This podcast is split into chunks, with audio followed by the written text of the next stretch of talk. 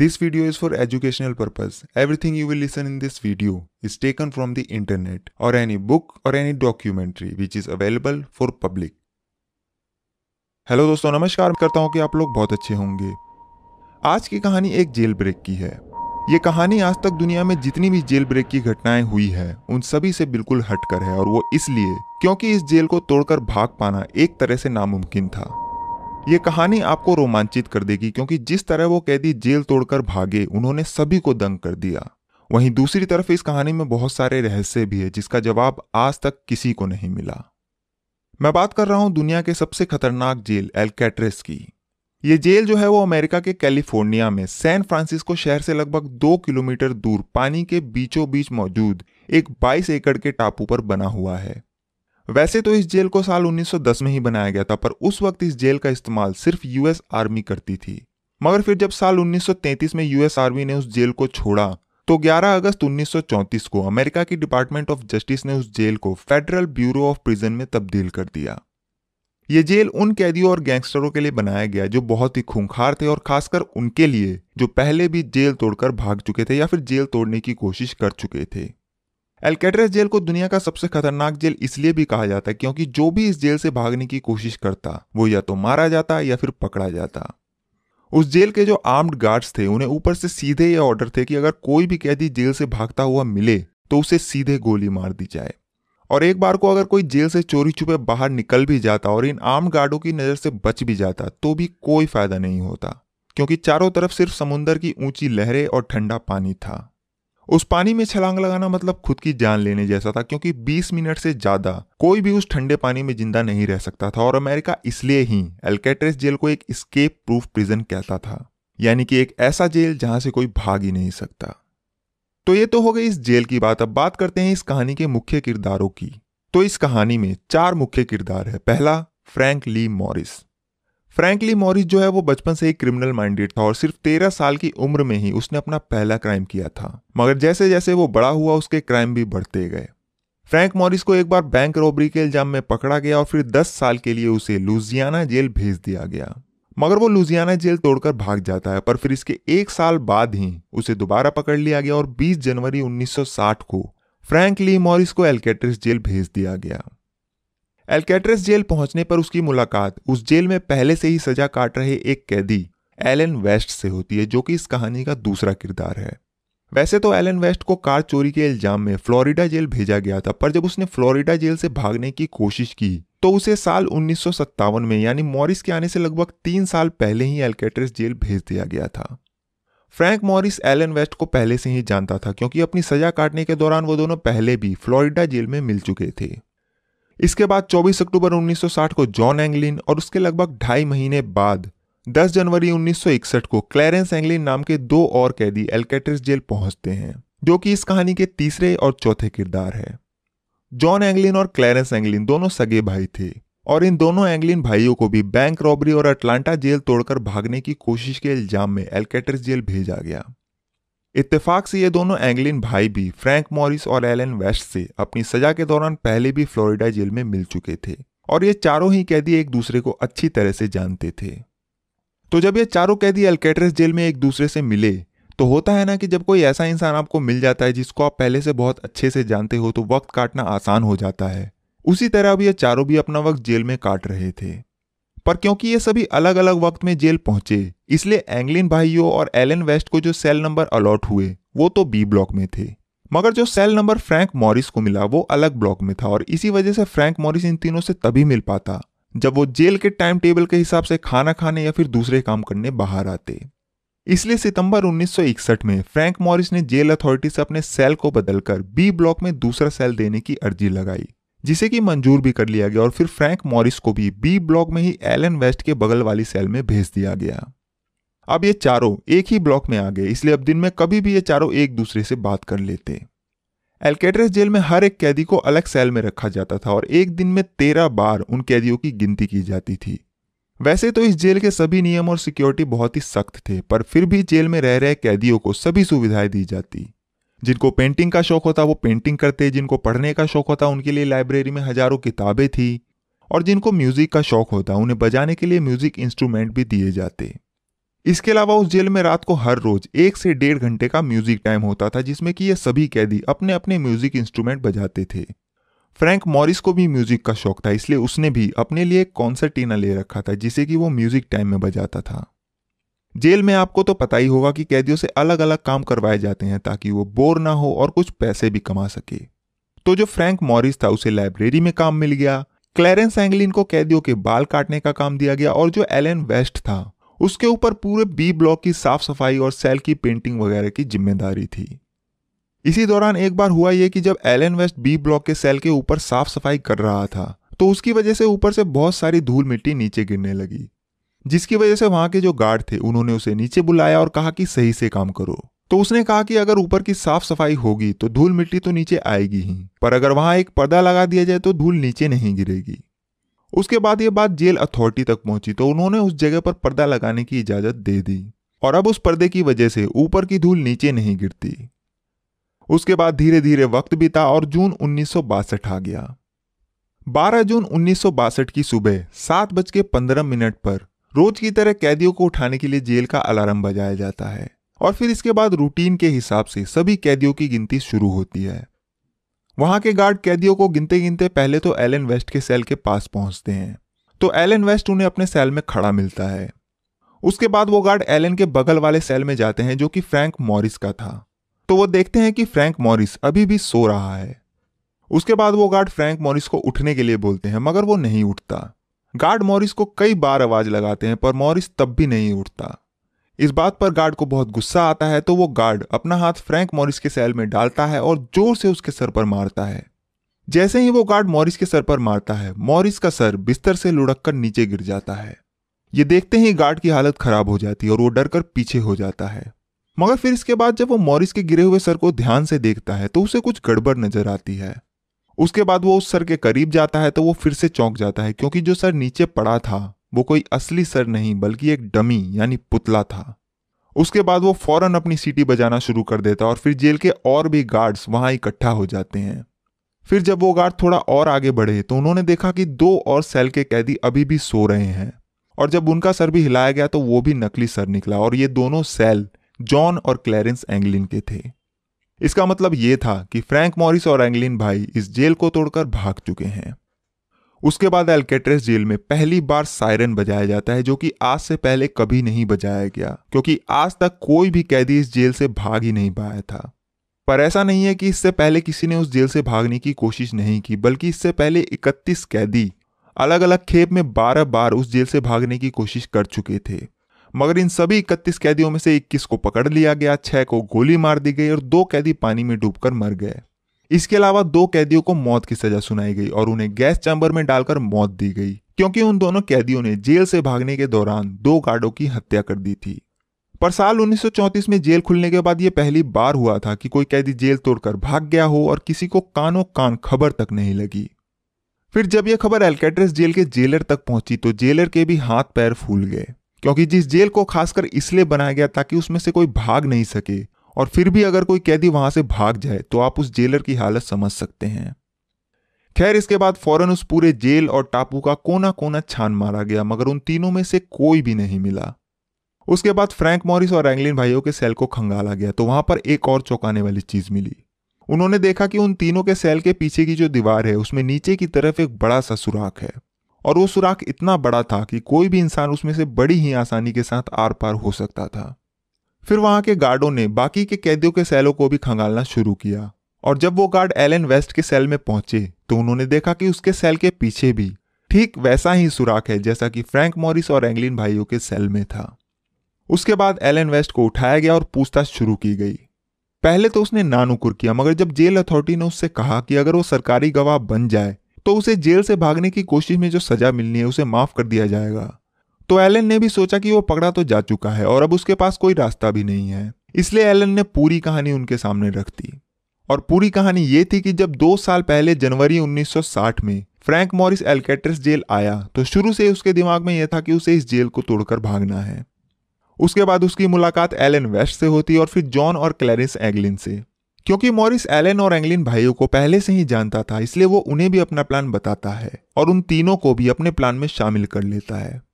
इसके बाद ये लोग अल्काट्रज जेल से बाहर निकलने का तरीका ढूंढने लगे।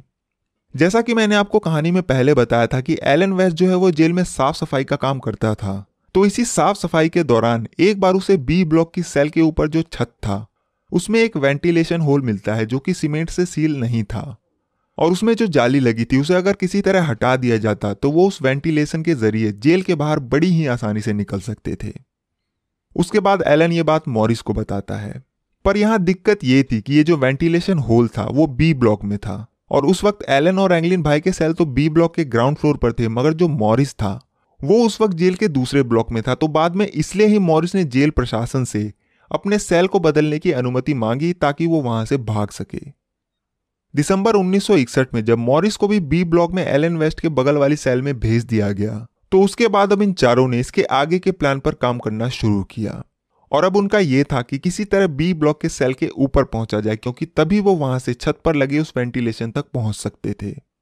मगर वहां तक पहुंचने के लिए सबसे पहले तो उन्हें अपने सेल से बाहर आना था, और बाहर आने के लिए उन्हें सेल के गेट पर लगे सरियों को काटना पड़ता, पर उस जेल में जो सरिये लगे थे वो मजबूत स्टील से बने थे जिसे कि आरी से भी काट पाना मुमकिन नहीं था, और एक बार को अगर वो उसे काट भी देते तो भी वो उन गार्डों की नजर से नहीं बच सकते थे जो कि दिन रात पूरी गैलरी में पहरा देते रहते थे। इसी उधेड़ बिन के बीच एक दिन उनकी नजर उन सेलों के ठीक पीछे बनी गैलरी पर पड़ी जिसमें कि काफी सारी पाइपें लगी हुई थी जो कि कैदियों के सेल में पानी पहुंचाने और टॉयलेट में इस्तेमाल होती थी। तो ये देखने के बाद अब ये तय किया गया कि वो इन्हीं पाइपों के जरिए सेल के ऊपर जाएंगे, मगर उसके लिए पहले उन्हें उस गैलरी में जाना था और सेल के गेट के जरिए उस गैलरी तक पहुंचना मुमकिन नहीं था। तो अब जो एकमात्र रास्ता बचा वो थी सेल के पीछे बनी दीवार जो कि आठ इंच मोटी थी। उनका प्लान बना कि किसी तरह इस दीवार में एक सुराग बना दिया जाए तो वो उसके जरिए उस गैलरी में पहुंच सकते थे जो कि ठीक उस दीवार के पीछे थी, मगर इतनी मोटी दीवार में छेद करना बहुत ही मुश्किल था। उसके बाद उन्होंने देखा कि उस दीवार के नीचे की तरफ एक छोटी सी छह बाई नौ इंच की खिड़की है, तो उन्होंने सोचा कि अगर किसी तरह इस खिड़की का साइज चौड़ा कर दिया जाए तो वो इसमें से आसानी से बाहर निकल सकते हैं। फिर इसके बाद उन लोगों ने जेल से चोरी छुपे पुराने आरी के ब्लेड, चम्मच, बटर नाइफ चुराने शुरू किए, और इसमें जेल के कई कैदियों ने भी उनकी मदद की, और फिर उन ब्लेडों और चम्मचों की मदद से मॉरिस, एलन और एंगलिन भाइयों ने अपनी अपनी दीवारों को रोज खोदना शुरू कर दिया। यहां तक कि उन्होंने एक खराब वैक्यूम क्लीनर के जरिए एक ड्रिल मशीन तक बना ली और फिर उसकी मदद से दीवार में छेद करने लगे। मगर जब भी वो चारों अपनी सेल के पीछे की दीवारों को खोदते तो जाहिर सी बात है कि इसमें आवाज भी होती, तो उससे बचने के लिए वो ये खुदाई का काम तब करते जब रात को खाने के बाद जेल में एक डेढ़ घंटे का म्यूजिक टाइम होता, और उसका फायदा ये होता कि म्यूजिक की आवाज में उनका ये दीवार खोदने का शोर गुम हो जाता। उसके बाद ये चारों अगले कई महीनों तक रोज रात को दीवार खोदते, पर क्योंकि ये लोग सेल की दीवार को अगले कई महीनों तक खोद रहे थे तो यहाँ पर एक चीज का डर था, और वो ये था कि अगर कोई भी गार्ड ये देख लेता कि दीवार में कोई गड़बड़ है तो उनका ये प्लान फेल हो जाता। उसके लिए उन्होंने क्या किया कि वो इस दीवार को अपने सेल में रखी किसी चीज से ढक देते, और बाद में उन्होंने कार्डबोर्ड यानी गत्ते की मदद से उस खिड़की जैसी हूबहू एक नकली खिड़की बनाई और फिर उसे सेल से मिलते रंग से पेंट कर दिया। उन्हें पेंट ढूंढने में भी कोई परेशानी नहीं हुई क्योंकि एलन ही सेल में पेंट का भी काम करता था, तो उसी पेंट से उन्होंने उस गत्ते को भी रंग दिया। अब उन्हें जब भी दीवार खोदनी होती तो वो उस गत्ते को हटाते और फिर काम होने के बाद उसे वापस चिपका देते, और दूर से देखने में वो हूबहू असली खिड़की जैसी लगती। खैर कुछ महीनों बाद एक एक कर इन चारों ने अपने सेल के सुराग को इतना चौड़ा कर लिया था कि वो अब इस सेल से आराम से बाहर निकल सकते थे। अब वो उस सेल से तो बाहर निकल जाते और फिर गैलरी में पहुंचकर पाइप के जरिए ऊपर भी आ जाते, और फिर छत की वेंटिलेशन होल के जरिए जेल के बाहर ऊपर छत पर भी पहुंच जाते। मगर उसके बाद जो सबसे बड़ी दिक्कत थी वो था अल्काट्रज जेल के चारों तरफ का समुंदर, पर उसके लिए फ्रैंक मॉरिस के पास पहले से ही एक प्लान था, और वो प्लान ये था कि वो रेनकोट के जरिए रबड़ की एक ऐसी नाव बनाएंगे जिसमें कि हवा भरकर और फिर उसमें बैठकर उस समुंदर को पार कर सके। और इस नाव का आइडिया उसे तब आया जब वो जेल की लाइब्रेरी में काम कर रहा था। वहां पर मॉरिस को पॉपुलर मैकेनिक नाम की एक मैगजीन मिली थी जिसमें कि ये बताया गया था कि कैसे रेनकोट के जरिए लाइफ जैकेट और नाव बनाई जाए। उसके बाद उन लोगों ने जेल से रेनकोट चुराने शुरू किए और इसमें भी कई कैदियों ने उनकी मदद की, और इस दौरान उन्होंने अल्काट्रज जेल से लगभग पचास से भी ज्यादा रेनकोट चुराए। अब रेनकोट तो उन्हें मिल गए, मगर फिर दिक्कत ये आई कि इनको रखे कहाँ और फिर नाव कहाँ बनाए, क्योंकि अगर वो ये काम अपने सेल में करते तो किसी न किसी की नजर में आ जाते। उसके बाद ये डिसाइड हुआ कि वो ये काम सेल के ऊपर जो खाली जगह है वहां पर करेंगे, मगर सेल के ऊपर भी उसके ठीक सामने एक गार्ड चौबीस घंटे पहरा देता था और अगर वो ये काम वहां करते तो भी पकड़े जाते। तो अब क्या किया जाए? फिर उन्होंने दिमाग लगाना शुरू किया और जैसा कि मैंने आपको कहानी में पहले बताया था कि एक दिन जब एलन वेस्ट सेल के ऊपर की सफाई कर रहा था तो उसकी वजह से बहुत सारी धूल मिट्टी नीचे गिरने लगी थी। दरअसल एलन जानबूझ के वो मिट्टी ऊपर से नीचे गिरा था ताकि उसे वहां पर पर्दा लगाने की इजाजत मिल जाए और आखिरकार उनका ये पैतरा सही साबित हुआ और उन्हें उस जगह पर पर्दा लगाने की इजाजत मिल गई और अब वो लोग उस पर्दे की आड़ में कुछ भी कर सकते थे। जब ऊपर की प्रॉब्लम सॉल्व हो गई तो उन्हें याद आया कि ऊपर तो हम पर्दे की आड़ में बच जाएंगे, पर तब क्या होगा जब हम नीचे से ऊपर जाएंगे? यहां आकर वो फिर फंस गए क्योंकि जेल में चौबीस घंटे पहरा दिया जाता था और अगर उनमें से कोई भी अपने सेल से गायब होता तो वहां के गार्ड को तुरंत पता चल जाता। तब जाकर उन्होंने अपना मास्टर स्ट्रोक खेला। उन्होंने क्या किया कि साबुन, टूथपेस्ट, टॉयलेट पेपर और धूल मिट्टी को एक साथ मिलाकर एक नकली सर बनाया और फिर उस पुतले को अपने चेहरे से मिलती जुलती एक शक्ल दी। उसके बाद जो कैदी जेल में पेंटिंग करते थे उनसे स्किन कलर का पेंट लेकर उस पुतले पर अपने अपने स्किन कलर जैसा पेंट भी कर दिया। अब जो एक और जरूरी काम रह गया वो था उस पुतले के सर पर बाल लगाना, तो उसके लिए भी उन्हें ज्यादा मशक्कत नहीं करनी पड़ी क्योंकि जो क्लैरेंस एंग्लिन था वो कैदियों के बाल काटता था, इसलिए वो वहां से असली बाल चुरा कर लाता और फिर वो सभी उस बाल को पुतले के सर पर चिपका देते। अब हर रोज रात को जैसे ही जेल की बत्ती बुझाई जाती तो फ्रैंक मॉरिस, एंग्लिन भाई और एलन वेस्ट अपने अपने सर का पुतला बिस्तर पर रखते और नीचे से चादर और तौलिए के जरिए एक बॉडी शेप बनाकर ऊपर से उसे कंबल से ढक देते। बस उस पुतले के ऊपर का थोड़ा सा भाग नहीं ढकते ताकि वहां के गार्ड को कोई शक ना हो। फिर ये दीवार में बनी जगह से होकर पीछे गैलरी में जाते और फिर पाइप के जरिए सेल के ऊपर पहुंच जाते और ऊपर पहुंचकर पर्दे की आड़ में अपना काम करते रहते। अगले कई दिनों तक वो ये रोज करते और इस दौरान उन्होंने रेनकोट के जरिए चार लाइफ जैकेट बनाई और छह बाय चौदह फुट की एक बड़ी सी रबड़ की नाव भी बनाई। नाव बनाने के लिए उन्होंने कई रेनकोट को काटकर सुई से सिला और फिर वहीं पर एक स्टीम पाइप थी तो उस गर्म पाइप के जरिए नाव के जोड़ों को सील भी कर दिया ताकि कहीं से भी हवा उसके अंदर से बाहर ना निकल सके। इसके अलावा उन्होंने जेल से कुछ लकड़ियां चुराकर उनसे चार पतवारें भी बनाई और रोज वो छत पर लगी वेंटिलेशन में लगे ग्रिल के बोल्ट को भी ढीला करते। दिसंबर उन्नीस सौ इकसठ में उन्होंने अपने इस प्लान को अंजाम देना शुरू किया था और जून उन्नीस सौ बासठ आते आते उन्होंने अपना काम पूरा कर लिया था। इन छह महीनों में उन्होंने दीवार में छेद किया, अपने चेहरे का पुतला बनाया, लाइफ जैकेट बनाई और एक बड़ी सी नाव भी बनाई। उसके बाद जब सब कुछ कंप्लीट हो गया तो जो दिन उन्होंने उस जेल से भागने का चुना वो था ग्यारह जून उन्नीस सौ बासठ। सोमवार ग्यारह जून उन्नीस सौ बासठ की रात जब कैदियों की गिनती के बाद लगभग साढ़े नौ बजे जेल की लाइटें बंद हुई तो इन चारों ने सबसे पहले तो अपने पुतले को बिस्तर पर रखा और फिर दीवार में बने रास्ते के जरिए पीछे गैलरी में पहुंचे। मगर जो एलन वेस्ट था उसने अपनी दीवार की खिड़की को जो सीमेंट से सील किया था वो सख्त हो गया था और गलती से उसने उसे सील करने के लिए कुछ ज्यादा ही सीमेंट इस्तेमाल कर लिया था, मगर फिर भी वो किसी तरह उसे हटाने में लगा हुआ था और उस दीवार के पीछे से एंग्लिन भाई भी उस खिड़की को हटाने में उसकी मदद कर रहे थे। पर वक्त धीरे धीरे गुजर रहा था, इसलिए वो तीनों एलन से कहते हैं कि इतने हम बाकी की तैयारी करते हैं, उतने तुम ये खिड़की हटाकर ऊपर आ जाना। उसके बाद फ्रैंक मॉरिस और एंग्लिन भाई पाइप से ऊपर चले गए और फिर छत की वेंटिलेशन की ग्रिल को हटाया और ऊपर छत पर आ गए। उन्होंने छत पर भी काफी देर तक एलन का इंतजार किया, मगर जब काफी देर तक भी वो नहीं आया तो वो तीनों जेल की छत से होते हुए छत के कोने पर पहुंचे और फिर एक पचास फीट की पाइप के जरिए ऊपर से नीचे आए। उसके बाद वो दो बारह बारह फुट के ऊंचे लोहे के तारों से बने घेरे को पार कर चोरी छुपे समुंदर तक पहुंच गए। फिर मॉरिस ने अपना कॉन्सर्टीना निकाला और अब उसका असली इस्तेमाल शुरू किया। दरअसल मॉरिस ने वो कॉन्सर्टीना खासकर इसलिए बजाना शुरू किया था ताकि बाद में वो इसके जरिए नाव में हवा भर सके। तो कॉन्सर्टीना के जरिए उस रबड़ की बोट में हवा भरने के बाद उन्होंने नाव को समंदर में उतार दिया और वो तीनों भी एक एक कर उसमें सवार हो गए। इधर एलन भी किसी तरह दीवार की खिड़की हटाने में कामयाब हो जाता है। उसके बाद वो ऊपर आता है तो उसे वहां पर एक लाइफ जैकेट और एक पतवार मिलती है जो कि उन तीनों ने एलन के लिए ही छोड़ा था। फिर वो लाइफ जैकेट और उस पतवार को लेकर ऊपर छत पर पहुंचता है, मगर तब तक बहुत देर हो चुकी थी क्योंकि फ्रैंक मॉरिस, जॉन एंग्लिन और उसका छोटा भाई क्लैरेंस एंग्लिन नाव में बैठकर समुद्र में गायब हो चुके थे।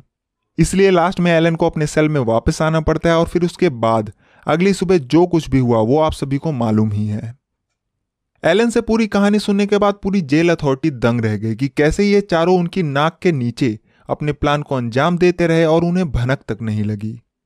खैर उसके बाद उन्होंने फौरन अपने खोजी बेड़े पूरे टापू और समुंदर में भेज दिए। उस टापू का कोना कोना छान मारा गया। उस टापू पर जो छोटी छोटी गुफाएं थी उनमें भी देखा गया। उसके बाद समुंदर में भी दूर दूर तक उन्हें ढूंढा गया। आसमान में हेलीकॉप्टर के जरिए भी समुंदर की खाक छानी गई, मगर जब जेल के गार्ड, कोस्टल गार्ड और लोकल पुलिस को कोई सुराग नहीं मिला, तब अमेरिका की सबसे बड़ी और मशहूर agency federal bureau of investigation यानी एफ बी आई को भी इसमें शामिल कर लिया गया। जब एफ बी आई को यह कहानी पता चली तो वो भी फ्रैंक मॉरिस और उनके साथियों का फुल प्रूफ प्लान सुनकर दंग रह गई। उसके बाद एफ बी आई ने इकलौते गवाह एलन वेस्ट से समुद्र में जाने के बाद उनका क्या प्लान था उसके बारे में पूछा तो एलन ने बताया कि वहां से निकलने के बाद उनका यह प्लान था कि वो वहां से सबसे पहले एंजल टापू पर जाएंगे जो कि अल्काट्राज़ जेल से लगभग तीन किलोमीटर दूर था। उसके बाद वो वहां से लगभग आधा मील और दूर जाकर शहर में दाखिल होंगे, फिर वहां से एक कार और अपने लिए कपड़े चुराएंगे और हमेशा के लिए देश छोड़कर भाग जाएंगे।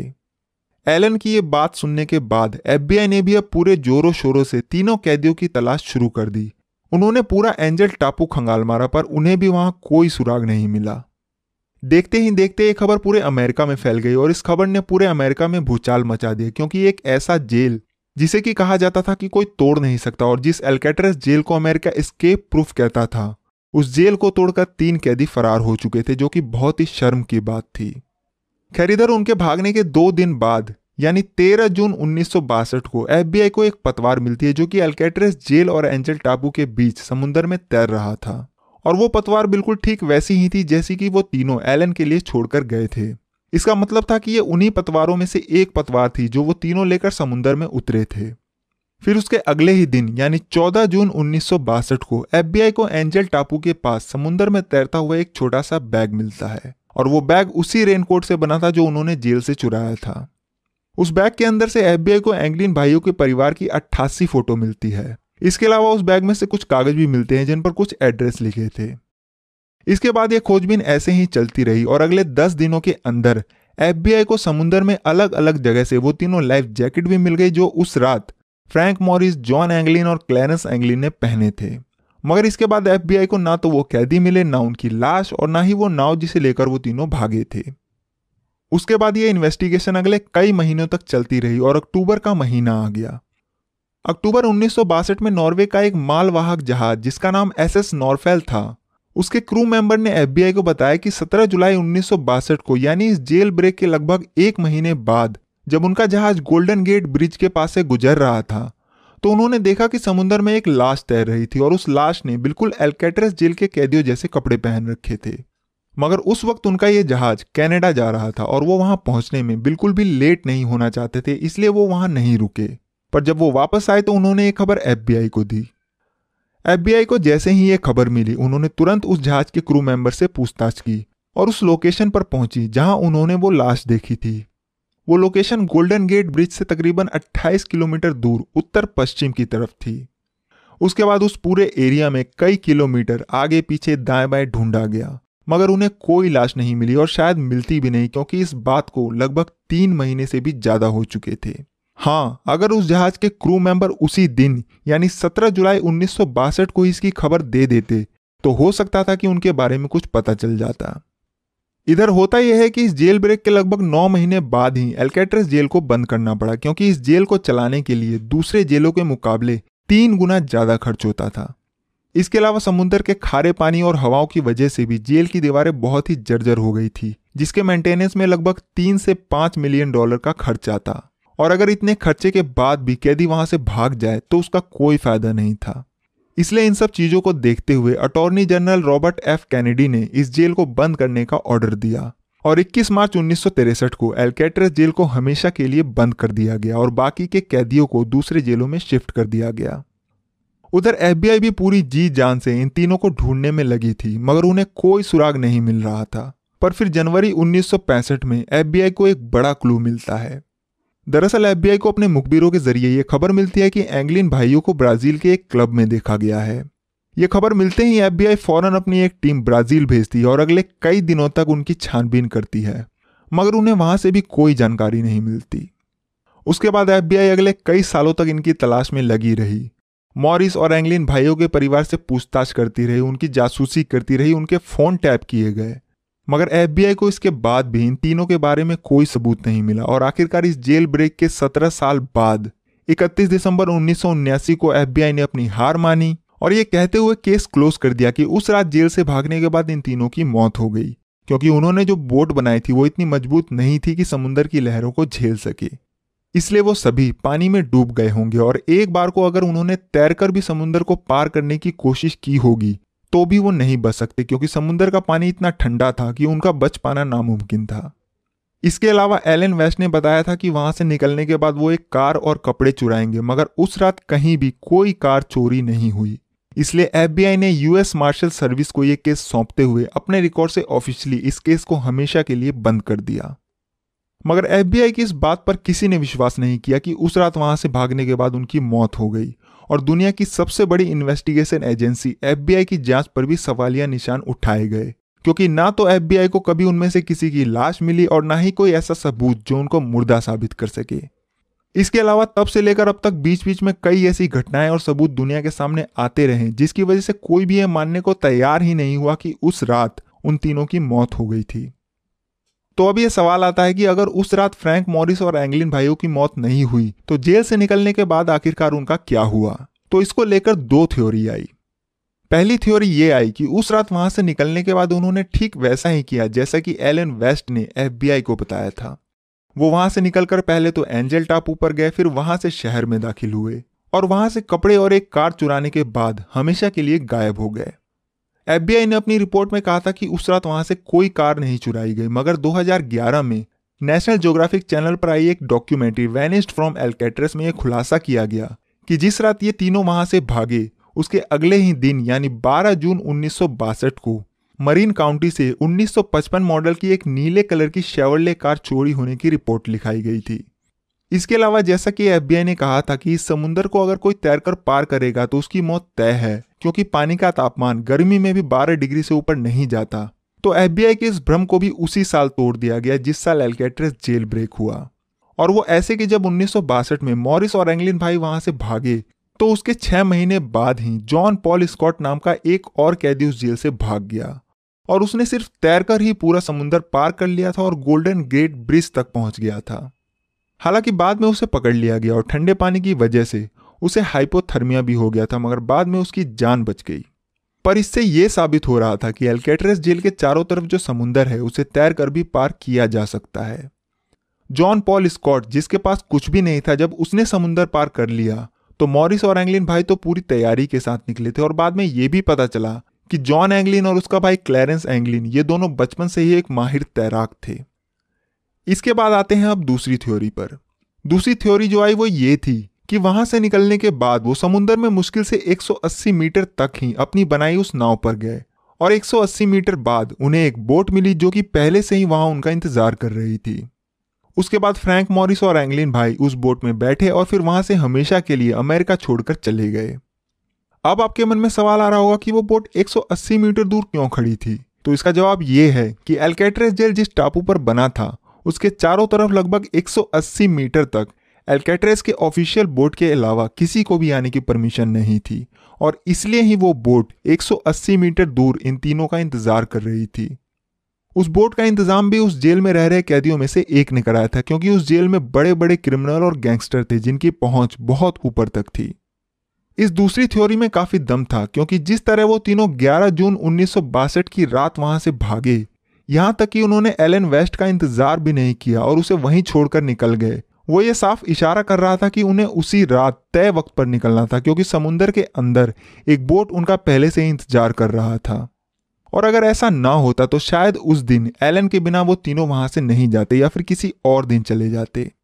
इसके अलावा रॉबर्ट चेची नाम का एक पुलिस ऑफिसर जो कि सैन फ्रांसिस्को डिपार्टमेंट में था, उसने बताया कि ग्यारह और बारह जून उन्नीस सौ बासठ की आधी रात करीब एक बजे जब वो सैन फ्रांसिस्को शहर में समुंदर के पास ड्यूटी पर था तो उसने देखा कि एक बोट एल्केट्रेस जेल से कुछ दूरी पर खड़ी है। थोड़ी देर बाद वो बोट चालू हुई और गोल्डन गेट ब्रिज के नीचे से होती हुई समुंदर में गायब हो गई।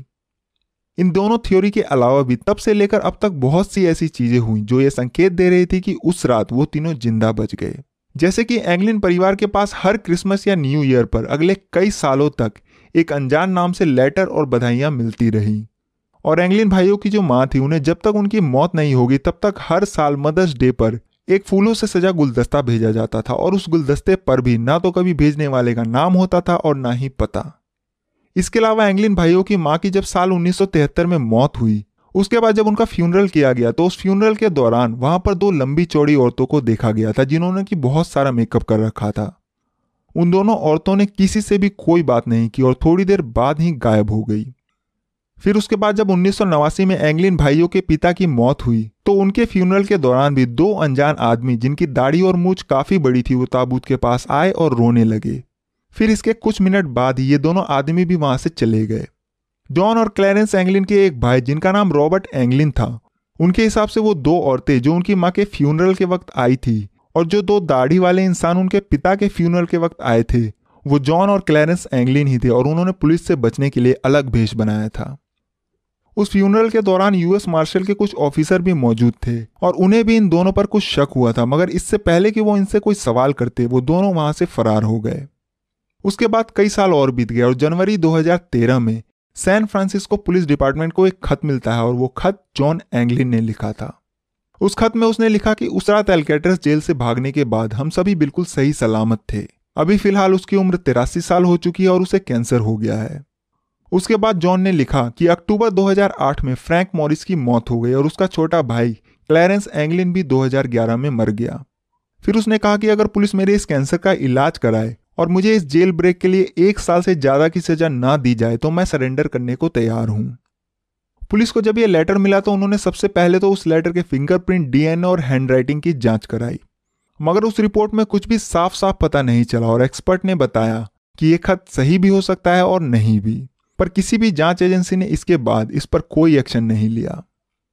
फिर इसके दो साल बाद दो हज़ार पंद्रह में हिस्ट्री चैनल पर एक डॉक्यूमेंट्री आई और उस डॉक्यूमेंट्री में फ्रेड ब्रिजी नाम का एक शख्स जो एंग्लिन भाइयों का एक बहुत अच्छा दोस्त था उसने बताया कि वो साल उन्नीस सौ पचहत्तर में ब्राजील के रियो डे जेनेरियो में इन दोनों एंग्लिन भाइयों से मिला था और सबूत के तौर पर उसने दोनों की एक फोटो भी दिखाई जो कि उसी वक्त उसने ली थी।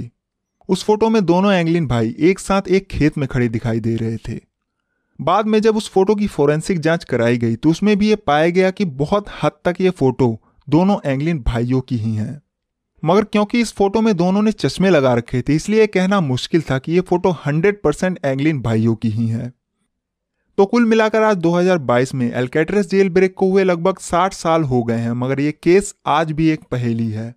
एफ बी आई के हिसाब से उनकी मौत उसी रात हो गई, मगर बाकी की थ्योरी और बीच बीच में आए सबूतों और उस लेटर के हिसाब से देखा जाए तो वो तीनों साल दो हज़ार आठ तक जिंदा थे। एफ बी आई ने तो ये केस बंद कर दिया, पर यूएस मार्शल्स डिपार्टमेंट में ये केस आज भी ओपन है।